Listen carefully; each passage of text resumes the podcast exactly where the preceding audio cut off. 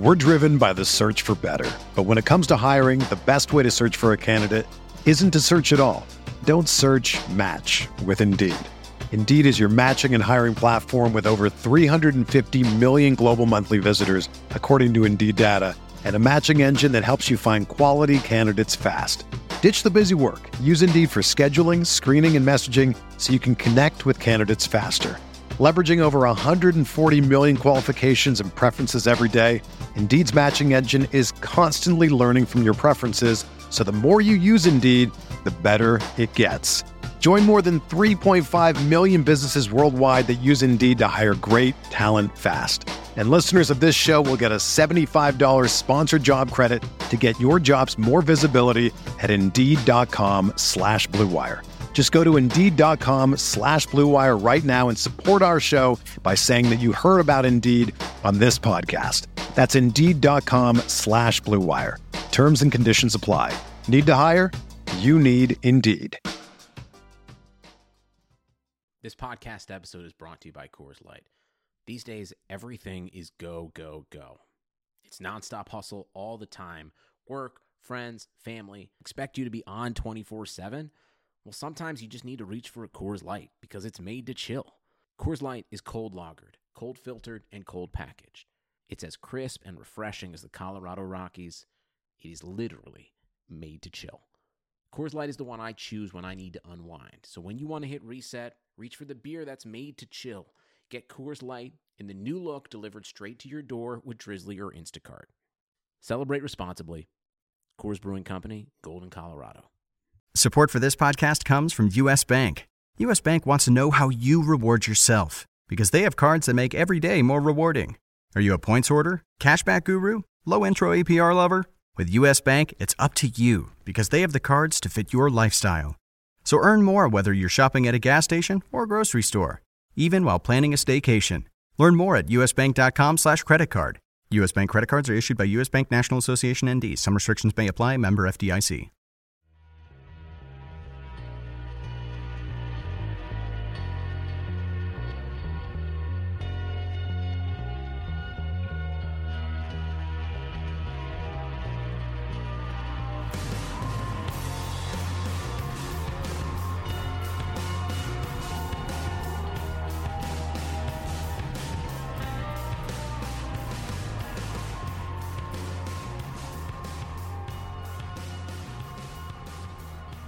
Welcome to the Wednesday RotoWire Football Podcast, the college edition, brought to you by FanClash. I'm John McKechnie, and as always, I'm sitting here with my buddy and resident college football guru, Mario.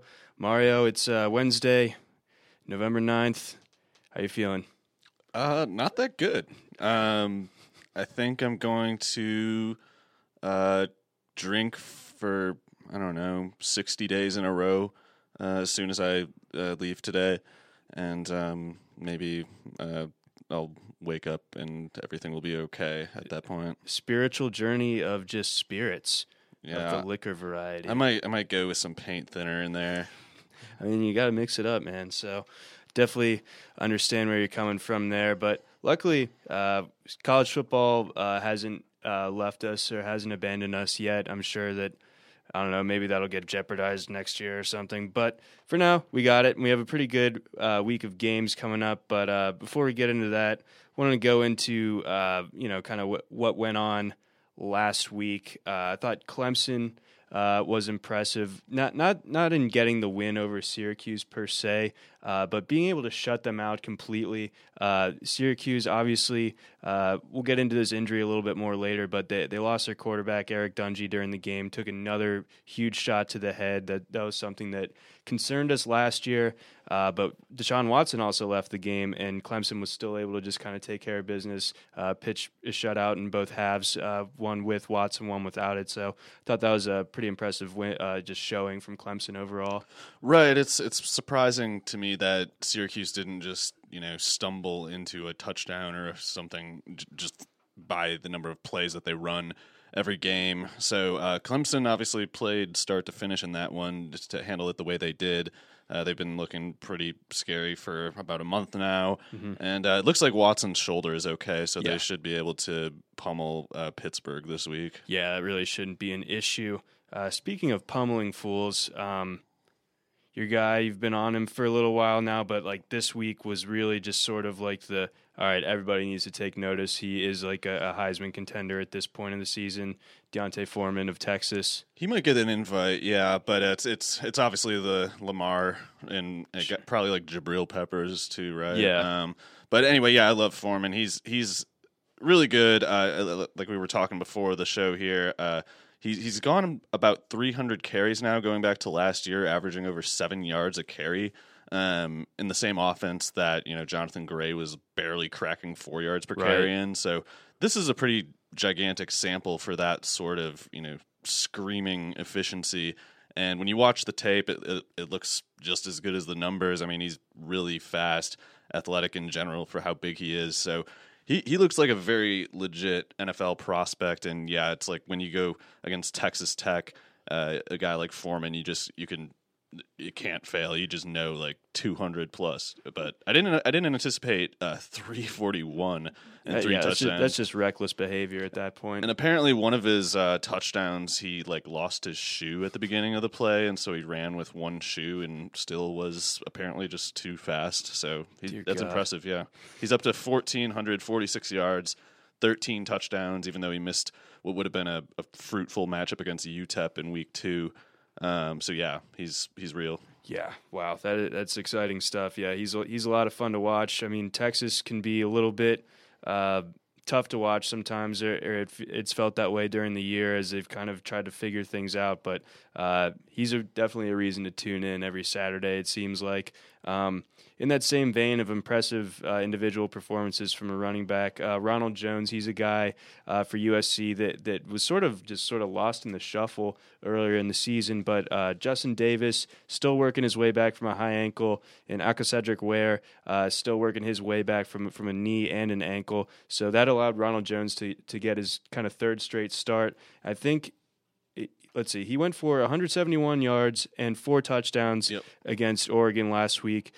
So over the last 3 games, he has, doing quick math here, 471 yards. Yeah. So that's pretty solid as well. He's a guy that I thought had a lot of potential to blow up this year, but obviously that early season just sort of weirdness with USC in general seems to have ironed itself out, honestly.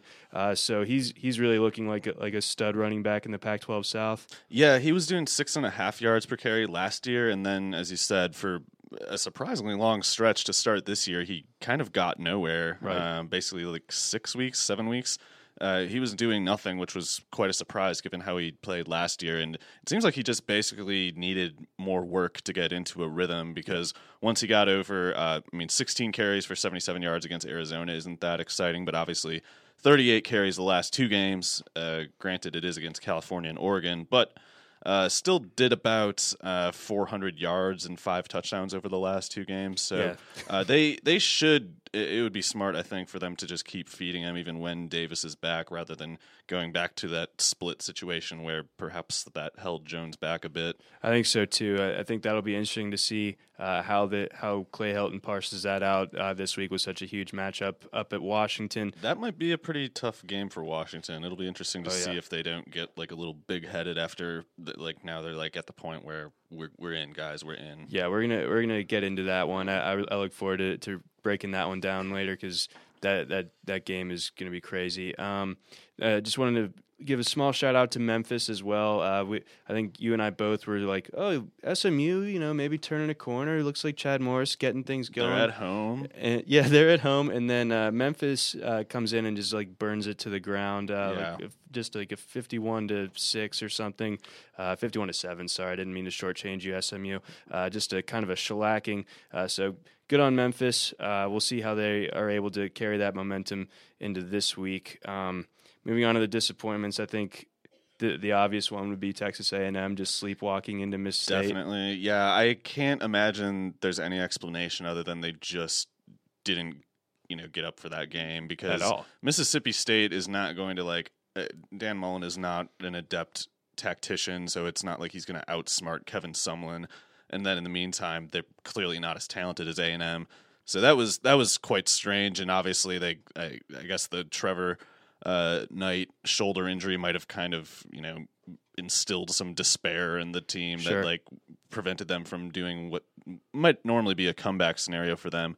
And it's, yeah, they, like Mississippi State got a lead shockingly fast and then just surprisingly like never gave it away. Yeah. I think like first play from scrimmage, Nick Fitzgerald just, you know, just ran right through the heart of the A&M defense. And it was just kind of on from there. It was like, all right, we are actually going to play a football game here today. And A&M definitely wasn't counting on that. So, right. What a weird player Fitzgerald is. Like we don't understand him. He's just a wild card in you know every sense, but not so good as a passer. He's pretty limited there, but man, as a runner, like he's got 3 100-plus yard games in a row, 2 touchdowns on the ground in 4 straight. So he's up to 839 and 8 touchdowns, despite that first couple weeks of getting rotated in and out with Damian Williams. Which, by the way, that's things that, like that I point to say how Dan Mullen doesn't really know what he's doing, because he had this competition that went into week one, right? And it's like, right, well, Fitzgerald's going to start, but Damian Williams is going to go in, and then they lose to South Alabama. Whoops. And they're like, they keep Williams in the game because he was playing better than Fitzgerald in that one, and Mullen was like, we're going to let the game decide who's the starter. And then after Williams does better, he's like, nah, we're going back to Fitzgerald though. So it's like he decided ahead of time Fitzgerald was the starter, and then basically just lied to himself that he didn't. I don't know, it was dumb. It's like he knew you were going to pick Fitzgerald. Why not just let him start and keep the job? But Jedi mind tricks, I guess. Yeah, I mean, that's pretty much what that all boils down to. Florida, you know, they get this extremely high ranking in the college football playoffs according to the committee. I think they were like, you know, sitting at 11 or something like that. They go to Arkansas, who's a team that, you know, I think you correctly characterized them as a very unstable team. Like, you can't really predict them on a week-to-week basis. They can really give a good team a hard time, or they can just get completely shredded. This was a week where Florida, their shortcomings were too much for them to overcome, because Arkansas was able to put up points on them. When Florida's defense isn't working correctly, right, you know, their offense isn't able to score at all.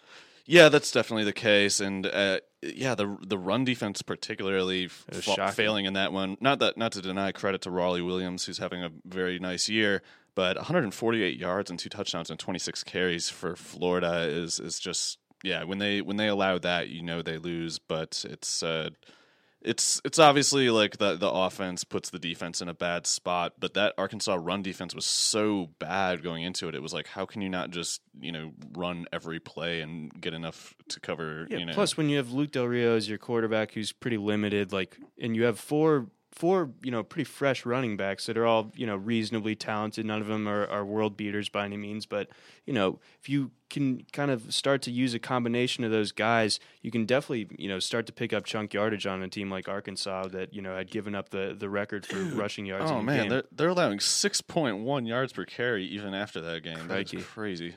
Oh, man, so Florida, you done messed up there. That's even worse than Texas Tech last year, I think, even after Fournette dismembered them. Anyway. You don't like to hear that if you're a Florida fan. Let's see. And then Baylor, obviously starting to reel a little bit, but they had a chance to kind of get themselves off the mat with the game at home against TCU. They're selling Coach Art Briles shirts outside the stadium before the game, and then they go ahead and get pounded by a TCU team that we know and we talk about every week has been very Jekyll and Hyde and very, like, just kind of clunky. Yeah, I don't think TCU is very good, and yet they just, you know, kicked the crap out of Baylor. And there's issues at Baylor, obviously, like suspending Shock Linwood this week for reportedly, like, shoving a coach.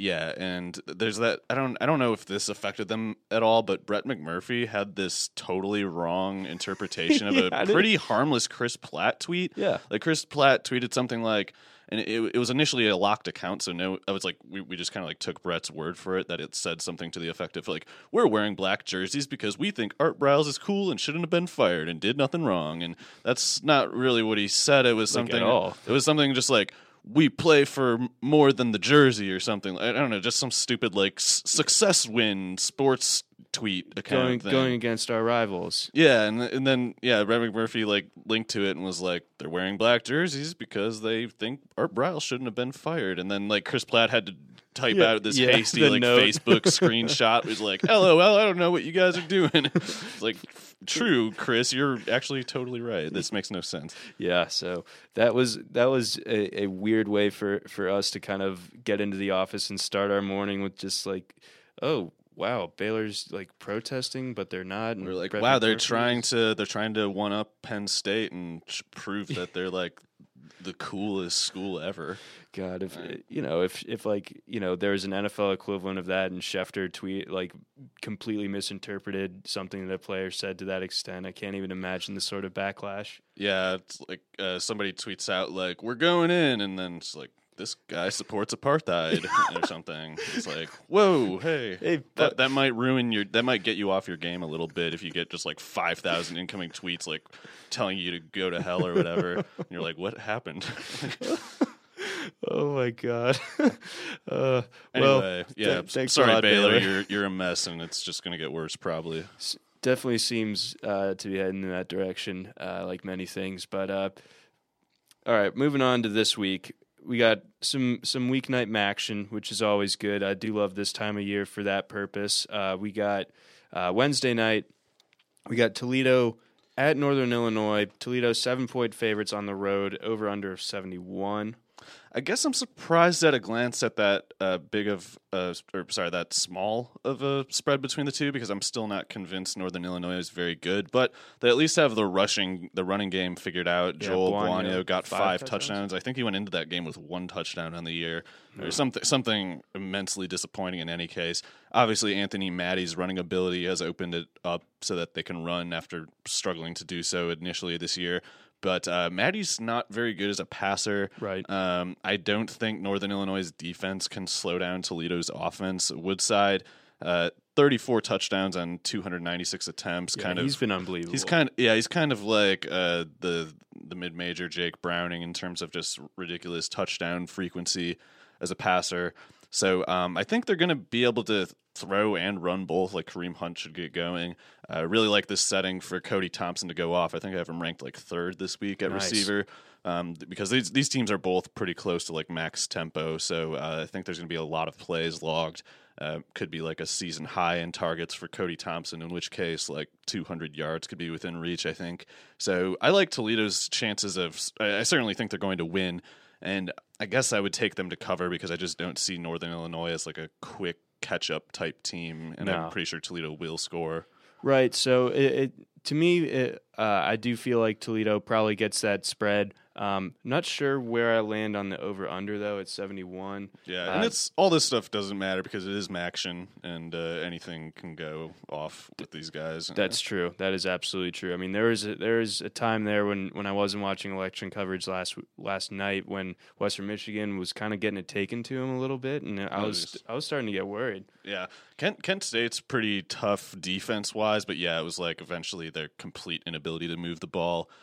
Western Michigan ended up winning pretty comfortably, and they attempted 12 passes all game. Okay.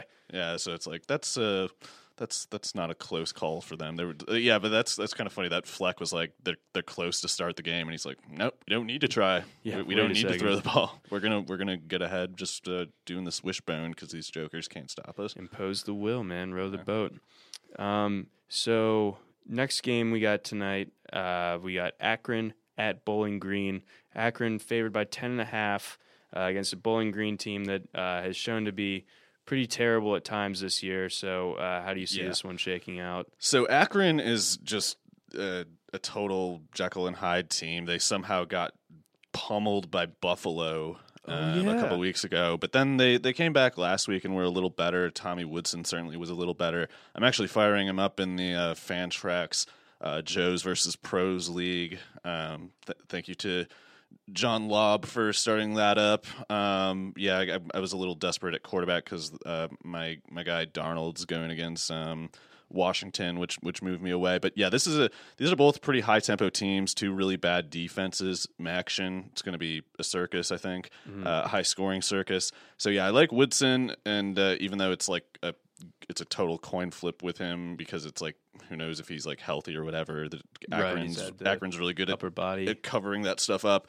But yeah, I really like both Akron receivers, JoJo Natson and Jerome Lane. I think they're going to have a big game because Bowling Green's defense is a joke. Yep. I guess we got to think Scott Miller's going to do pretty well for Bowling Green. Maybe Ronnie Moore, is that his name, right? Yes. Yeah, he's been a disappointment this year, but he's a good player when he's healthy and in a functional environment. So maybe both of those guys get going. Yeah, should be a nice night of high scoring games out in the MAC for your Wednesday evening. Let's see, we got Thursday. Just a quick one here. Louisiana Lafayette at Georgia Southern. Georgia Southern 8-point favorites. Disgusting. Yeah.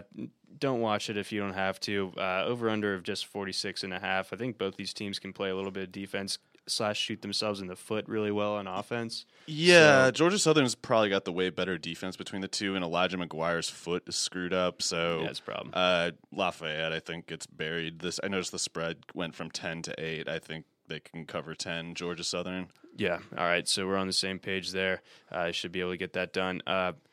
This one I think is interesting. We got North Carolina, 10.5-point favorites on the road at Duke. It's a short week for both teams, obviously. North Carolina just played. I mean, they handled Georgia Tech, but like teams that play against triple option type of offenses can be a little bit sluggish the following week, especially on a short week. So I feel like Duke at home, I think they can cover this spread. I really do feel that way. And North Carolina's defense is not good. So that's Daniel Jones, the quarterback, the freshman quarterback at Duke, has been turnover prone, but he's been able to move the ball a pretty decent amount. So if you think that this is, going to be one of the good days for Duke, even if you think North Carolina wins easy in, most senses, I agree. 10.5 is a bit much. If only because, the Tar Heels defense, especially against the run, has not been good this year. Right. So I think are we in agreement that Duke probably covers this then? I think so. I would be curious about taking the over, though, if for some reason. I just feel like there's two bad defenses. They both run at a pretty good pace. Elijah Hood is obviously humming again for North Carolina. Ready. Bug Howard's a beast. Mm-hmm. I think both of these teams should be able to score. Yeah, I could definitely see that. I could definitely see the over here. This next game, we rarely see a Pac-12 matchup that's below 60 to this extent, especially one involving Arizona State, but they've got so many problems. We got Utah going to Arizona State. Utah, 5.5-point favorites. I think that's kind of low. I'm missing Utah something team. Here. Yeah, that's that. I would have guessed it was like 8.5 or something because I don't see Arizona State doing well at all. No, I think they are coming off a bye, and I think Manny Wilkins might be able to get back, which gives them pseudo competent quarterback play. But that's not. I mean, pseudo competent quarterback play against Utah's defense like that. I think that washes out. I think Utah's able to kind of neutralize them, and Wilkins probably will have only had 4 or 5 days of practice heading into this game in like the last 3 weeks or something. So there could be a rust factor there. And he's at his best when the game flow is controlled. And with how bad their pass defense is, I don't think that can be assumed. Like they're probably, I would guess, fall behind. Tim Patrick, if you're looking for a season-long wide receiver play, great matchup for him. Yes. He was really effective earlier this year before he sat out forever with an injury, but he's back into the fold. Perfect matchup for him. I guess the only thing that maybe allows Arizona State to cover is like their run defense is vaguely competent, but I think Joe Williams has shown he's going to run on these guys. He could run on Washington. I'm not worried about Arizona State. Exactly. So I think Utah gets the cover there pretty easily. Friday, sort of one of my least favorite ACC matchups. I don't know if they play each other every year or not, but I remember last year this game almost put me to sleep. Florida State, Boston College. Florida State, 21-point favorites. Over under 48.5. Like I don't really want to see this game at all. Yeah. I think Florida State covers because Boston College their defense isn't even good this year. Exactly. So what that exactly was the one thing they had. Yeah. So Patrick Tolles. Oh boy, that's a problem. Well, before we get into Saturday's games here, we got a message here from our friends over at FanClash Trivia. If you love to play fantasy football and think you know more than the rest of the sports world about it, we have a website for you. Put that knowledge to the test on FanClash Trivia, the number one sports trivia site for cash and prizes. RotoWire is teamed up with FanClash.com to bring you NFL Week 9 and 10 trivia with cash on the line. RotoWire will be running free contests on FanClash against RotoWire experts on November 9th, that's tonight, and November 15th. Again, it's a free contest for all RotoWire users with cash prizes on the line. Reserve your spot now, and you will compete with RotoWire's own Kevin Payne on November 9th to see who really knows the most about NFL trivia from all of Week 9's action. Cash prizes go to the top 100 scores, and the top 5 also win free 6 months of RotoWire subscriptions. Go to fanclash.com/RotoWire to sign up now. Now, this week, unlike last week, we really didn't have a whole lot of games of intrigue outside of the Power 5 games, but there's always some good AAC action going on. But best conference. But we have a little bit of Sun Belt love to pass upon to our listeners here in a minute. But starting us off, as always, we love talking about East Carolina just because Zay Jones is the dude. He didn't hit the 17.5 catch mark that I tried to set on the radio on Saturday, but he did. Did he have his best yardage output? He set a career high with 206 yards. Yeah, not bad. Which he had 185 the week before that. So he's really good. Like, I refuse to believe a guy can produce like that and not be an NFL prospect. Like, he's at the very least considerably better than Justin Hardy, right? Yeah, who sees some great college player, yeah, totally. But yeah, this is a matchup that should be pretty entertaining. Again, two very high tempo teams. Maybe East Carolina. It'll be interesting to see if Philip Nelson can play. He had some kind of injury, but Gardner Minshew, the backup, seems like they might just start him anyway because he's younger, obviously. He's got a cool name. He's already comparable to Nelson, so it's like, let the young guy get better then. So they might go with him, and 7.5. It's hard to trust him with that many points. It's hard to trust. Yeah, I think I'll take them to cover that, and this over/under seems low to me also. So yeah, like, James Summers is giving East Carolina a better running game of late than they had earlier this year. Zay is obviously automatic. They got a second, third decent receivers. I can't remember the one guy's name, Quan something. Then Jimmy Williams is doing a nice job. But yeah, with the SMU side, it's like a coin flip as to whether you get just disaster Ben Hicks or decent Ben Hicks. Right. The running game was down to their third running back, but he looked fine. Yeah, he did well. So yeah, they had Braden West, but yeah, they went to Foreman or Freeman or whatever. Freeman, 16 carries for 83 yards. He's a freshman. Yeah, East Carolina's run defense has been a disaster, but I think I don't know. At the very least, it's like, Memphis, obviously exposed SMU a bit, and I'm not convinced Memphis would beat East Carolina more than 5 times out of 10. Okay. So, yeah, I'll go with East Carolina to cover just because this should be another explosive game for Zay. I like that, and I do like the over here. That does seem like a low one for defenses that have some definite flaws to them. Let's see. Moving on, we got another one from this conference. We got Tulsa getting just 1.5 favorites on the road at Navy.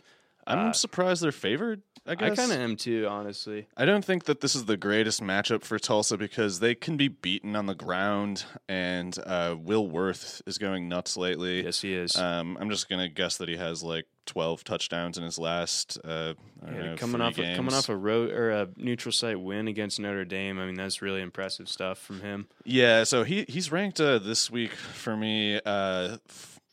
Let's see, all the way down at 7. I thought I had him higher, but he's up to 15 rushing touchdowns. Yeah, still Will Worth, number 7 quarterback for me this week, pending this Lamar Jackson hand thing or whatever.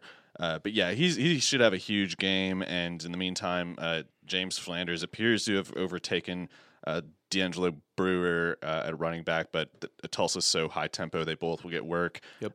Keevan Lucas and Josh Atkinson are obviously in play, and season long you're probably starting Lucas, and Atkinson I think is about as good of a start. So it's Will Worth versus those guys, but I guess feel like Navy is just so remarkably well coached, and they obviously are humming on the ground game. So I can't see Tulsa stopping that. And in the meantime, I can imagine Dane Evans like floating one and getting a picked once or twice. Yeah, and I think they're going to need to really protect him. I think Navy could fluster him with the pass rush a little bit too. So we'll have to see what happens there. I think that Navy should be able to get the win here at home personally. So yeah, obviously, I agree. Don't like Tulsa to cover the 1.5 there. Let's see. There are no lines here on this Conference USA matchup, and I'm not totally sure why. It's Southern Miss versus Old Dominion. Yeah, I don't know why that is. I don't think there's any key injuries for either quarterback, to my knowledge. So, not really, if all things being equal. You mentioned last week that Ray Lowry's kind of back to form, which is a big help for Old Dominion. He's really good. Yes. But Southern Miss is relatively competent on defense as far as a Conference USA team is concerned, and they certainly can throw the ball. A guy like Nick Mullins is a very good quarterback for them, so I would imagine... Oh, there it is. He's questionable. Okay, with might be a concussion. Ooh. All right, so... That does change things. If he doesn't play, then Southern Miss's offense, well, they're just going to have to pound the ball on the ground. But Ito Smith should have a big game. Old Dominion's defense apparently is kind of adequate by their conference's standards, but Ito Smith has a really high floor because he's extremely active as a pass catcher, explosive both as a runner and receiver, just a good player overall. Yeah, so you'll have to keep an eye on that for the Mullins injury update, but... If he's in, then definitely like Southern Miss. If he's out, still probably like them. But it's I love a lot Lowry closer. In this game too. Like he went over 200 last week. I'm not expecting that exactly, but I'm thinking like 160 and 2 or 3 touchdowns. Yeah, I could definitely see that as well. Here's the Sun Belt one. We got App State at Troy. Also, no line for this one yet that I've seen. I'm not sure what the key injury here is, but these are two of the better teams in the Sun Belt. We've talked about App State plenty this year, and Troy actually has been a team that not only has a very good run defense, but they have like Jordan Chun, who's been an excellent addition for season long this year. I noticed that he recently got picked up in our 20-team league. I don't know how he was still floating around there, but the guy I'm playing in the playoffs, I think, snagged him. So a little bit worried about that. Although App State should be able to prevent him from having the kind of monster games that we've seen from him thus far. But, I mean, it's at Troy. Do you think that App State's on upset alert here a little bit? So the reason it came across as no line is it's actually a pick-em. Okay. So, yeah, I think I got to go with Troy. Appalachian State has one strength on offense, and it's quite a strength. Marcus Cox and Jalen Moore are both very good running backs. Yes. Taylor Lamb's having a down year at quarterback, though, and I think – Troy quarterback Brandon Silvers might be the best quarterback in this game. He certainly has better receivers. I want to say Emmanuel Thompson and DeAndre Douglas are pretty decent. I don't think you want them in fantasy, but they could prove the difference matchup-wise on the scoreboard here. Right. But, yeah, it's like Chun and also Cox and Moore, that they're both going to be running against a brick wall because both defenses are good. App State's is probably better, but Troy's is definitely good. Yes. So if they sell out on the run, Troy that is, and Lamb doesn't make them pay for it, I think they can contain Cox and Moore. But yeah, if Moore and Cox pile up enough carries, they'll eventually break most defenses, let alone any given Sun Belt one. So, in the end, who's your pick then? I'll go with Troy being at home, and I just kind of I like the quarterback play from them better, and I think having the threat of passing could prove the difference, especially when you give the home field variable to them. Exactly, yeah. So, this one, it might seem like App State's the obvious choice, but Vegas doesn't think so, and obviously we don't either. I think we're both on Troy in this one. Next, we got Middle Tennessee State. This is kind of It seems like way too big of a line for Middle Tennessee, and I'll get to that in a second. They're favored by 9.5, going on the road to Marshall, and make no mistake, Marshall's been way underperforming. What happened to them? Yeah, like some sort of they've completely melted down. Some sort of curse or something. But Middle Tennessee, one of the things they could really hang their hat on was the quarterback play of Brett Stockstill that was unlike pretty much anything else in that conference except for, you know, like your Louisiana Techs and so on, and Western Kentucky. But, you know, he's right up there. He's out for the season, I believe. Yeah, broken collarbone. And they got beat up pretty good last week by UT San Antonio. They lost by 20 points in that game. The backup, John Urzua, I think. 14 for 27, 3 picks. Yeah, he's. It turns out that's not a system that made the quarterback there. Stockstill is actually quite good. Yep. Richie James is obviously compromised if the quarterback is bad like that, so that's... not their biggest strength, arguably. Octavius Mathers can carry that offense, I think. So that's why that spread is that way. It's like clearly the line is like Marshall is a mess. They're disorganized and not playing hard too. Probably like their quarterback Chase Litton got benched for this Morrell guy, and neither of them look very good right now. They have no reliable running game at Marshall. Yeah, Marshall's given up 21 touchdowns on the ground, so defense Mathers' pick is going to be good. Yeah, Mathers is so good. He's been amazing this year. I mean, he was a sleeper that we had singled out, and I think we had something projected like, you know, 1,200 yards from scrimmage or something, but he probably did that back in like week 6 or something. Right. He's been so good as a runner and receiver both, so he's one of the top running back plays, even despite the quarterback issues they might have. I'm still worried that the quarterback play might hamstring them to the point where they're not covering a spread this big, though. Yeah, and I don't understand how, like, Marshall had that big they had a lot of like the people handicapping them had a lot of faith in them earlier this year. They were favored like, what was it, like 17.5 over Akron, and then they got just debacled, boat raced. Yeah, but yeah, that's a team that had been so stable for such a long time. Like, they seem to have Doc Holliday, I want to say, the coach, seemed to have just one of the most reliable machines in the country, and it's like everything excuse me, has fallen apart, and I don't know what the explanation is, but clearly the betting market is like, no, we have no faith in them anymore. We'll take backup quarterback Middle Tennessee to put 10 on them. I agree, that's a lot of points. So if only because Middle Tennessee's defense will probably, I don't know, it's better than Marshall's, but having to deal with probably some short fields if Urzua plays as badly as he did last week, 10 points is a lot to ask, I think. Yeah, they've given up, or Middle Tennessee's given up 24 touchdowns on the ground. Pretty much every rushing defense in this conference has proven to be pretty terrible. 4.3 yards per carry for a Sun Belt team is actually kind of like you're in the top third. Right, so that's where we are with that one, but... I think you know, at the end of the day, I like Marshall. I'll take Marshall to cover. All right, and then moving on to our last kind of smaller game or game on the undercard here, we got South Florida, 3-point favorites at Memphis. Obviously, South Florida. Obviously, we were just talking about, you know, giving Memphis some props, but yeah, South Florida. We've said it before, we'll say it again. They're kind of a cut above. They're right up there with like you've said, they're probably better than a lot of ACC teams that we're seeing this year. Yeah, they're like, I would take them to probably beat a team like North Carolina. So I'm not worried about Memphis at all. Quentin Flowers is playing at such a high level. They got two great running backs, Marlon Mack, D'Ernest Johnson, Rodney Adams is a threat at receiver. Yep. There are very few defenses that can stop that rushing attack, and Memphis's rushing defense.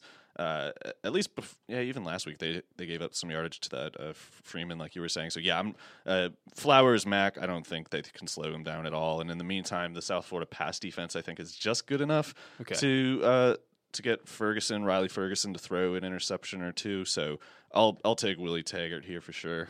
All right, I like that pick as well. That one definitely. Those two, the Middle Tennessee and the South Florida, the lines there especially are what stood out to me. So I think South Florida definitely wins rather comfortably, even if it is on the road this week. Moving on to some of the sort of standard games for your Saturday afternoon viewing pleasure. We got Miss State going to Bama. The only reason we're really talking about this one is Bama obviously coming off like a slugfest, favored by 28.5. Obviously, you can't sleep on Miss State, or else they'll burn you. And obviously, Bama, if there's been one sort of Achilles heel that people always talk about, it's against mobile quarterbacks a little bit. So you gotta be at least on your toes for this one. But I still just don't see where Bama doesn't smash them. Yeah, give me Bama by like 35. Yep, let's do it. I kind of feel that way.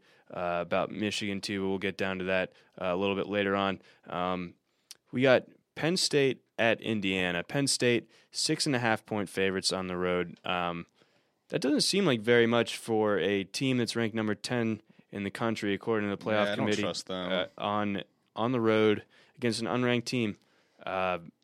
I don't trust Penn State, but yeah, I think Saquon alone gives them really good chance of covering that. So I'll take them to cover, but yeah, it's like you said, a team ranked what they are and going against a team of Indiana's, you know, numbers, you would think that spread would be more like 13.5. Yeah. Which I could see them covering that too, but 6.5, I think it's like, yeah, people are onto the fact that they're kind of, they're not as good as their ranking basically says, but Saquon is playing at a really high level.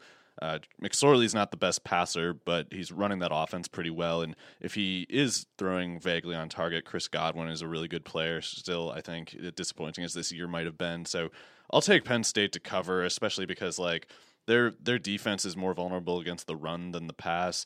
So I don't think Devine Redding has done better than I would have thought this year, but I don't think he's good enough to really make Penn State pay. And Lago, as we've seen, is a bit of a turnover machine, so you can't turn it over to Saquon. Well, if Indiana really ran the crap out of the ball against Maryland the other week, and what really worked for them was this guy Tyler Naty or something. Oh, right, him. He's the 270-pounder. Yeah, he's built roughly, like a tractor trailer or something. It's unbelievable for a freshman. We needed this. So that's pretty cool. So that's something that Penn State's definitely need to load up against, because you want Legault to be throwing the ball, because he can definitely be turnover prone. He's had just a lot of irrelevant fantasy games in really good matchup situations. So if Penn State can just slow down that rushing attack, and Indiana also incorporated Xander Diamant into the running a little bit in that game. He's a quarterback, but they pretty much, just wildcat style him, and he was really effective against Maryland. I think they had 3 guys run for 100 yards or more in that game. It was just, I feel like that's strange one game. I mean, obviously against Maryland, it's not the same as going against Penn State. Right, and I think it's a gimmick that only works when you're not expecting it, because Diamond as a wildcat quarterback, it doesn't matter. It's like he can't play quarterback. It's just a guy getting a direct snap and running and handing it off sometimes. Yeah, and instead, he's not as fast as other. So yeah, it's like you defend that like you would an option play or something. It's not like you need to worry about the pass, because he was like a 35% completion percentage, like 2 years in a row. Something heinous, yeah. Yeah, he can't throw the ball at all. Nope. One last thing I wanted to say about Penn State. I doubt them pretty consistently on this show. I still don't think that they're the 10th best team in the country either, but they are better than I gave them credit for earlier. I will say that much. I thought that they might slip up at Purdue, and they won by like 40-something points in that game. Saquon alone is a guy that can go for well over 200 yards from scrimmage in a given game. So I think this is a situation where Penn State probably wins by like 10. I agree. Like Lago, turn it over to Saquon is just, you can't do that at all. Nope. Yeah. So that would be over in a hurry. We're going to stick in the Big Ten here. The homecoming game up here in Madison. We got Wisconsin 26.5 point favorites against Illinois, and the over-under's just at 39. Yeah, so this is going to go really badly for Illinois. Like a just sledgehammer. So are we? I can't. Not that I care, but like if Lunt is playing, maybe you think Wisconsin won't cover that. But if it's Jeff George Jr., God, it's going to cover it midway through the second quarter. Yeah, I hope I never actually see footage or like a picture of him, because I'm currently just imagining him looking exactly the same as his father. Have you seen Testaverde's kid?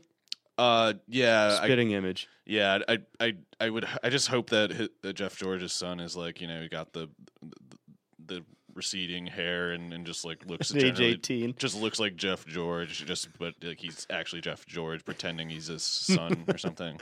Like back to school. That would be funny to me. But I haven't seen I don't think ever seen a running back average 4.2 yards per carry like Corey Clement, but look so much better than that average on tape.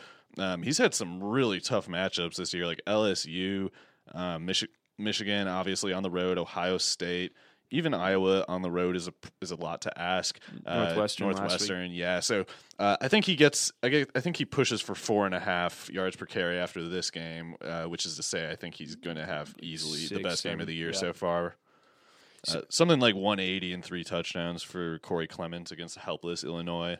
Yeah, and you know, if they decide to give Clement a breather, Roderick Shaw, he can also totally gash that. Dare can run on these guys. Yep, Dare absolutely can. He can also catch it out of the backfield. I mean, heck, I mean, you give it to Jazz Peavy on an end around, he can be gone too. So Wisconsin's just going to be able to just pulverize Illinois here. This is going to be your quintessential homecoming game, basically. It's going to be a knockout after like 5 seconds, basically. Yep, so not too concerned about this one if you're a Wisconsin fan. Let's see. Moving on, we got Auburn 10-point favorites at Georgia. Oldest rivalry of the Deep South. I just said that because I'm a Georgia fan that's just disillusioned by everything right now. I wanted to get some sort of excitement into it, but 48 is the over-under here. Really the only kind of potential hope for Georgia is that Cameron Petway doesn't play. We're still waiting to see if he practices Wednesday. He didn't practice Tuesday after pulling something in his leg on a 60-yard run against Vanderbilt last week. But, I mean, you asked me when I got into the office yesterday, do you think 10 points is too low? Maybe. Like, you expect Auburn to win by more than 10? It's certainly within the realm of possibility. I mean, Georgia took a... is Georgia's defense just not good? The run defense is fine usually. Okay. I mean, I think, you know, last week Kentucky has a pretty good run game. Obviously nowhere near as good as Auburn, so... I don't know. I mean, Stanley Williams is awesome, and I guess this Snell guy is quite good too. Yes, he is. But yeah, I mean, if Petway is hurt, if limited or out... Kerryon Johnson is obviously quite good, but I feel like Auburn's passing game is harmless enough that they can sell out on the run and minimize it and at least cover 10. But yeah, I don't think Georgia will have a great shot at winning this because Auburn's defense is clearly a cut above theirs. Yeah, it really is. So I think especially along the front, Jacob Eason is just not going to have time to throw it in passing down situations. Auburn's going to be able to just kind of pin their ears back and really just get after the quarterback. And Georgia's offensive line of just turnstiles in red jerseys will certainly allow that to happen. So I think that's going to be an issue. I think Auburn does win this game. I guess you bring up some good points about what could happen if Auburn is a little bit low. But I still see a situation where this Georgia season just seems to be You're so broken. Lost. Yeah, I'm losing it, man. But I think that Auburn covers this, honestly, even though it's on the road. Bottom line there, and then we got Big 12 game that'll be pretty fun to watch. We got Texas Tech at Oklahoma State. Oklahoma State 12.5-point favorites, over under of 90. Yeah, 12.5 seems like a lot to me because I don't think the Oklahoma State defense is very good. So with that big of a spread, you're kind of implying turnovers or some 3-and-outs, which I just don't really see for Texas Tech. Although I think I've said before, like I think Cliff Kingsbury is overrated as a coach, but Mahomes is real, and that system is perfectly suited to his skills. Obviously, Jonathan Giles is has pretty much been unstoppable this year, and they got what is his name? Like DeLeon Ward was kind of their running back now. Oh yeah, out of nowhere they give him 2 20 carry games in a row, and he hasn't really. He's only doing like 4.2 yards per carry. So I'm still mad about Justin Stockton. I swear if I was running that team, I would have gotten a big year out of him. But instead, he got like 12 touches to prove his worth, and now they've like exiled him. And anyway, I think I'll take Tech to cover, but yeah, I mean, Justice Hill should have a big game, I think, for Oklahoma State. I noticed some people moving off of him after last week's disappointing box score, but I think everybody runs wild on Tech. So it's true. Yeah, Justice Hill and obviously James Washington in this kind of setting is Jalen McCleskey too. Those guys are both threats to go, you know, up. James Washington for 200 yards would not be surprising here. Yeah, James Washington is definitely going to get his. He's a very exciting receiver. I think that Oklahoma State should be able to get the win here, but it's going to be really high scoring, not surprisingly. I do think that the Tech is able to keep it under that 12.5 13 umbrella. Points is a lot. Yeah, it's a lot. Like they could get whooped and still only lose by like 8. It's basically what happened last week. in a sense, against Texas. So I think we both are on the Red Raiders to cover there. And then the injured quarterback bowl here, we got Ole Miss going to Texas A&M. Texas A&M obviously kind of licking their wounds. Now that they've been dealt that second loss within the division that pretty much stomps out any sort of big hopes at the postseason they might have had. And then on the other side, Ole Miss, I mean, they've had their hopes dashed early and often this year, and I think it kind of culminated with Chad Kelly tearing his ACL against Georgia Southern. Do you know anything about this Jason Pellerin? Well, the only real reason I brought this game up otherwise is to talk about the guy that's not Jason Pellerin. It's Hubenak. Shea Patterson. Oh, Shea Patterson? From Ole Miss. They haven't decided yet if they're going to burn the red shirt or not on him. They're going to decide, I think, by Thursday or Friday. 24/7 Sports had him ranked ahead of Jacob Eason among their quarterback packing order. He was a top 5 overall recruit, kind of a dual threat guy with an incredibly strong arm. He was really impressive in the I think it was like the Army game for the high school. If they do burn the red shirt on him, I mean, he's probably only going to be there for 2 years after this year anyway, just based on what is expected of him. So I don't see why not.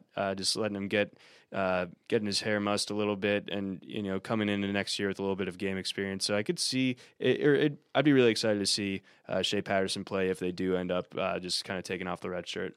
Yeah, that makes sense, especially with Kelly not there, and they know they're going to Patterson next year. Maybe get him, a head start, kind of like Oklahoma State ended up doing with Mason Rudolph his freshman year. But I don't really know what I expect for this game, especially because we don't know who's playing quarterback for Mississippi. But I generally think that Hubenak on the other side for A&M should be pretty decent in this. Yeah, he's competent. He's been there for a couple of years at least, and he's not looked terrible.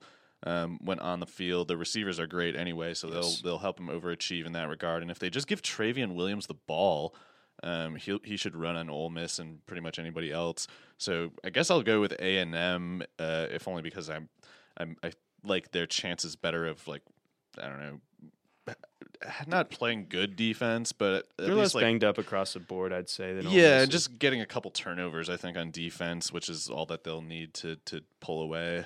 Yeah, especially if I think either way they're going to be facing a very inexperienced quarterback. Right. Yeah. Exactly. So that I think that goes to your point about getting some turnovers for the Aggies here. Yeah, I think A&M should be able to take this one. Ole Miss hasn't been very good away from Vaught-Hemingway Stadium this year. Going on to some of the bigger games of the weekend, we got Texas versus West Virginia. The over-under is at 64, I believe. That seems interesting to me. Low? Yeah, it does seem a little bit low because, West Virginia, I've loved their defense before, but they've shown a penchant to maybe let it slip a little bit against really good offenses. And do you know what the spread is on that? My internet went out, so I can't. Oh, you're good. It is. It looks like Texas at home, a 2-point favorite over West Virginia. What? Yeah. What? Yeah. Huh? Well, I'll take West Virginia. I thought it was going to be like 7.5 or something for West Virginia. Okay. Yeah, I like Texas, but their defense is just atrocious compared to West Virginia's, and I don't think you could convince me that Texas's offense is better than West Virginia's. So fair. I at this point think Dana Holgerson is definitely a better coach than Charlie Strong. Mm-hmm. So yeah, I'll take West Virginia to win and obviously cover. But yeah, D'Onta Foreman is playing in this game, so I just put 200 yards on the board right there. Just go ahead and use him. Yeah, I don't have a ton to add on this one. I'd be surprised if West Virginia loses this one, even if it is on the road. Yeah, I pretty much like the whole West Virginia offense. Skylar Howard's going to be one of the top-ranked quarterbacks for me this week. I like both Akil Shorts and Shelton Gibson at receiver. Mm-hmm. If Russell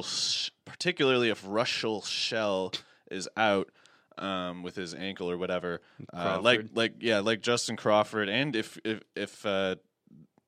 I think Kennedy McCoy should get some carries in that event too, and he's averaging 9 yards a carry. He looks really good. Wow, he is. Yeah, I think there should be quite. I think West Virginia goes over 35 in this. Yeah. Kennedy McCoy last week, if you're looking at your season long, and Shell is out, 18 carries for 127 yards against Kansas last week. Obviously you hope that Texas defense is slightly better than Kansas, but McCoy still obviously, like you said, showing some explosiveness on a per carry basis here. So there's a lot of intrigue for season long in this game. And then here, the biggest game of the week, it's where College Game Day is going to be. I'm really excited about this one. We got USC on a hot streak, on an absolute heater, going against Washington, who obviously has been on a heater all season. Washington, 8.5-point favorites, over under 62 in this game. Where do you start? Well, at a glance, that spread seems like a lot to me. I don't think I would take Washington to cover 8.5.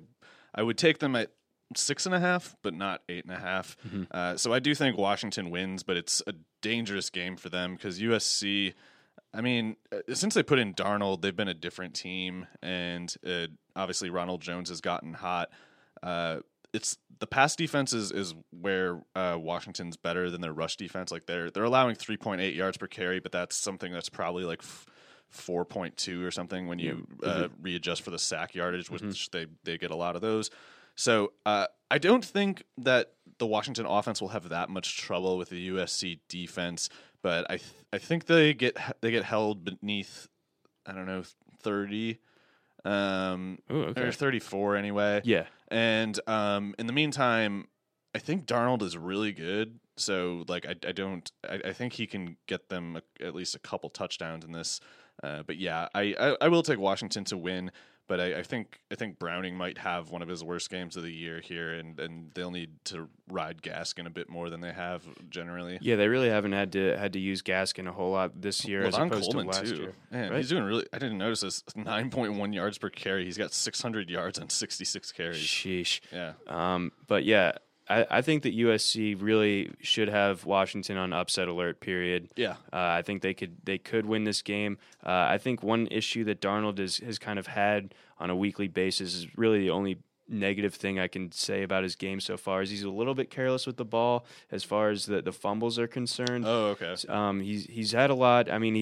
He's recovered a bunch of them too, which is good, but it's definitely no guarantee going against a defense of Washington's caliber. Washington just lost their best pass rusher / edge defender for the year. I'm blanking on his name right now. Oh, I don't know either. But he just got injured, so that's one less guy that USC has to worry about. Although Washington is stacked at all their 10 positions on the defensive side of the ball. So I still think that Washington is going to play well on defense. I think it was Joe Mathis. It was the linebacker.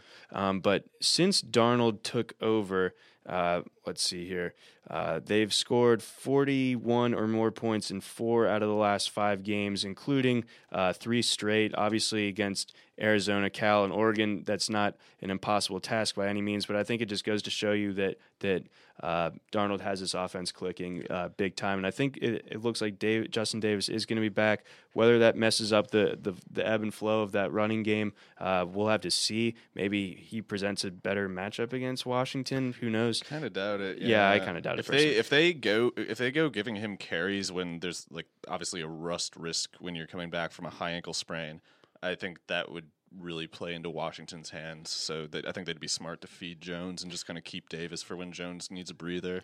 Gotcha. And then on the USC defensive side of the ball, USC actually has a very talented secondary, headlined obviously by Adoree Jackson.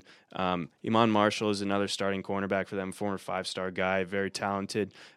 He didn't practice on Tuesday, though, so I think USC's secondary, I think this could be where the game really comes down to it because we saw what Washington's receivers can do last week. We see it every week, but they can really, really embarrass you if you're not at 100%. So just so fast. I don't know if I don't remember ever seeing a receiver tandem as fast as Pettis and Ross. Like they're both burners, like track guys. Yes, and then speaking of track, they track the ball so well, different sense of the word, but like Browning could just like lofts it up there perfectly, and those guys are just able to run under it so like seamlessly. It's really impressive to watch. I was kind of rewatching as much of that game as I could earlier today to kind of get a read on guys like Pettis and John Ross, and John Ross, he had this one touchdown in that game where he pretty much faked out four guys in a row, just was basically just doing dance moves on the field and just losing people. It was pretty incredible to watch. So in the end, I think USC makes this really, really uncomfortable for Washington. I'm going to go out on a limb and say if they are fully healthy in the secondary, I think that Washington is officially on upset watch. I think USC might ruin that perfect season. Yeah, I agree. I'll still take Washington to win, but USC to cover at the very least. Right on. This game, I just wanted to kind of go on a Michigan rant. This isn't really that big of a game. I think Michigan should be able to pace Iowa. Iowa just got pasted by Penn State pretty good. I think they got they got doubled up in terms of total yardage or something like that. But Michigan. Last year in November, they started to click as far as their passing game was concerned. It took Rudock a little bit. He took literally about the same amount of time to get started. Wilton Speight, obviously, was against Maryland last week, but he had his best game at quarterback, and it looks like J.U. Chesson, who his numbers are like eerily similar. If you look at his September-October splits from last year and compare them to this year, about the same, just really underwhelming, like 25 catches through 2 months. And then last November, he had 25 catches and like 8 touchdowns and like over 400 yards.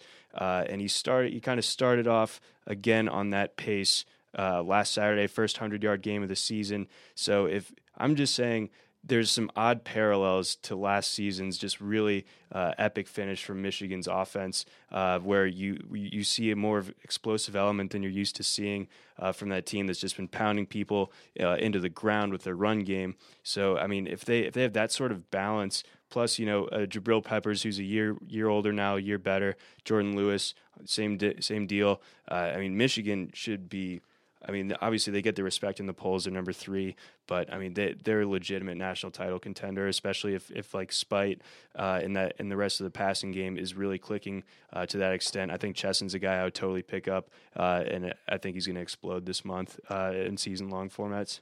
Yeah, I think Amara Darbo remains like their clear number 1, but if the volume just increases, there should be room for Chesson to finish strong, like he said. But yeah, otherwise just Eddie McNoom. Yeah, just because his name is pretty much the coolest. Just because, self-evident.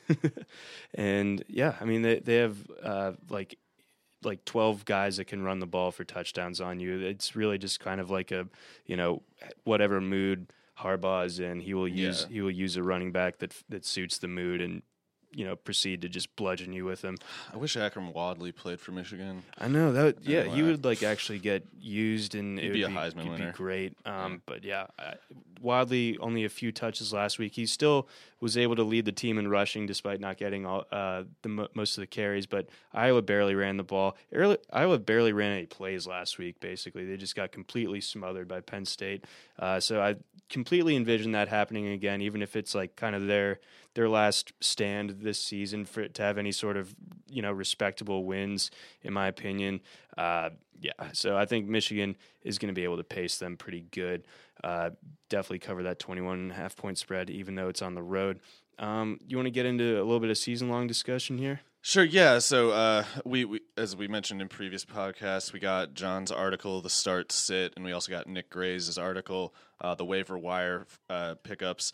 You guys both singled out Kamon Freeman of SMU, who goes against a pitiful East Carolina run defense. Mm-hmm. That should be one of the highest tempo games of the year. East Carolina is doing like 83, 84 plays a game, and SMU, I'm sure, is pushing 82, although I'm not going to look that up. But yeah, I also like your pick of Daniel Jones, the Duke quarterback. That should be a game with decent tempo, and yes, the North Carolina defense is particularly against the run not good, and Jones gets a lot of rushing volume, so that's a under the radar pick that could definitely pay off. Some of Nick's other guys. I liked a lot of his picks. I had to make sure I wasn't copying too many of them because a guy like Gus Ragland from Miami of Ohio, he threw like 4 touchdowns on like 13 completions last week in a pretty nice win over Central Michigan, I thought. So that was impressive from him.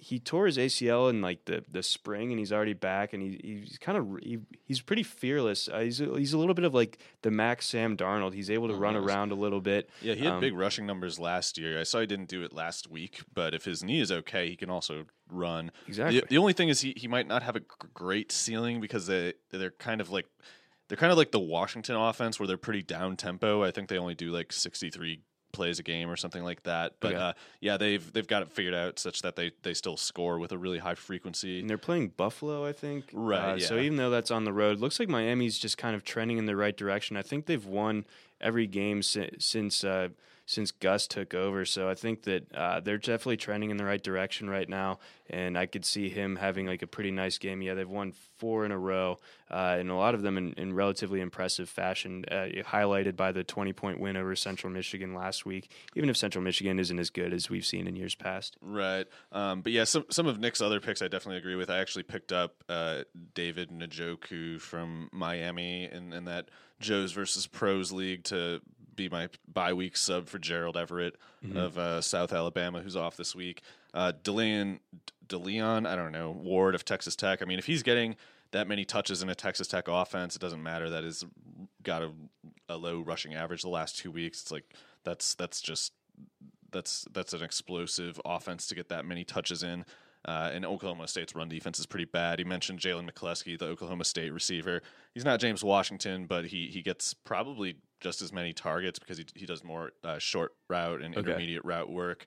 I also like Nick's pick of Clayton Thorson if you need quarterback help. Thorson looked really bad last year. This year he's turned a corner. He's at least adequate. He can run a little bit, and Purdue tends to go max tempo, throwing the ball like 50 times a game. Yeah, they do. Their defense is pitiful. Awesome. So yeah, Thorson, Austin Carr, Justin Jackson all have big games, I think, in that one. Another guy that I was really considering for my start of the week from the Mountain West, but he was in Nick's article, Michael Gallup, wide receiver from Colorado State. It's just like another one of those just sort of market share monster things where he's got 45 grabs, no one else on the team has even 20. Yeah. So I mean that's something where he probably should have been picked up a few weeks ago, but if he's still floating around out there, or if you've had him on your bench, fix that, get him into your lineup because he's pretty much producing most of that receiving offense. Yeah, he was a fairly prized junior college transfer, and the passing game there started out miserably this year, but it did. He's been a beast for I think like 6 weeks straight now, something like that. I'm trying to breeze through the rankings here to see if there's any under the radar types that people could use. Like we mentioned before, Arizona State, Utah, like Tim Patrick, the Utah receiver going against that Arizona State pass defense. Let's see. The West Virginia, Dykeel Shorts particular seems overlooked a lot of the time. Really like his matchup going against Texas. Both of those teams go at a really high tempo, so I think he's going to get work in that one. And let's see, that's kind of all that like strikes me at receiver. Okay. We already mentioned Clayton Thorson at quarterback. I really like Tommy Woodson today against Bowling Green. Like I'm lucky I didn't start him against Buffalo a couple weeks ago, but I am starting him this week in that season-long Joes versus Pros League. Troy Williams maybe against Utah. I don't think they'll need him to throw the ball more than like 30 times, but Arizona State's pass defense is a mess. Yeah. So he should be able to get going. Like you mentioned, Daniel Jones is another quarterback to consider. That's kind of all that really stands out to me there, and then I'm trying to go look at running back quick here. See if there's anybody who is. I'm saying to bench Nick Chubb this week. Yeah, he's got a really rough spot in general. Like no matter who they play, it's like if Nichols can slow you down, probably don't want to go against Auburn's defense so much. Nope. I mean, I think it's the offensive line's fault in the carry rotation more so than it is Nick Chubb himself. I mean, he doesn't look faith. doesn't look quite the same as he did pre-injury, but he still looks good for the most part. It's just a and it makes sense that he would, you know, kind of get winded after he's taken a huge workload for a guy who's coming back from a multiple ligament tear in his knee, right? On you know, a quick turnaround too. So it makes sense that he's slowing down. It makes some sense to get Michelle going a bit more to close out the year. And in fairness, Michelle has looked pretty good with the increased workload. As always, yeah. But otherwise, big like John Kelly at Tennessee looking really good, like him this week. Especially if Kamara remains out. He's practiced a few times this week, but no, you're right. Kamara needs to be out, yeah. But yeah, otherwise, like that Oklahoma State Texas Tech game again, Justice Hill, even if he only gets like 15 carries, I love him this week. Ralph Webb, I thought you mentioned in your article, he's going against that terrible Missouri rush defense. It's so gutted by injuries right now. Terry Beckner's out for the year again, so that's 2 years in a row that, you know, he's a five-star guy. Season ends with a knee injury. I think both times were ACLs, so that's really disappointing for him. And I don't remember the name of their starting middle linebacker that he was like kind of like the heart and soul of the defense and also the leading tackler. So with those two guys out, like pick on Missouri every single week if you can pick up a running back against them. Yeah, and Webb's a good one too. So tight end, it pretty much just like Njoku, and then it's everybody else is already well known. Mm-hmm. I guess maybe under the radar, a guy like Mason Schreck at Buffalo, he's been good. Did you see his touchdown from last week? No, I haven't. It was just like prototype. Like just imagine in your mind, just like a big galoot Mac tight end just running through small cornerbacks. Like it was like Schreck running through the bog. It was incredible. Like I was a big fan of that run. Nice. So yeah, that's about all I got, I guess, for season long, but that's seemed like a decent wrap-up spot, barring any final thoughts from you. That's pretty much all I've got as well. I think we covered the main big matchups that we like this week. Aaron Jones is a guy that should be started every week, but especially this week, I really like his he's going to be in contention to have like the highest fantasy output amongst running backs, I would say. There's a lot of high scoring running backs and receivers this week, I think. Like I got Foreman down at 8, Anthony Wales and 9, Ray Lowry 10, but number 1 Fournette against that stupid Arkansas run defense. Yeah, and I think he might be a little bit ill-tempered after last week. Yeah, he's going for 300. Yeah, it's just going to be a war zone there. So that's pretty much all I've got here for Mario. I'm John McKechnie. This was the Wednesday RotoWire College Football Podcast as always. Podcast. And brought to you by our friends at FanClash. So thanks again, and we will be back next week. For the ones who work hard to ensure their crew can always go the extra mile, and the ones who get in early so everyone can go home on time, there's Grainger, offering professional-grade supplies backed by product experts so you can quickly and easily find what you need. Plus, you can count on access to a committed team ready to go the extra mile for you. Call, click Grainger.com, or just stop by. Grainger, for the ones who get it done.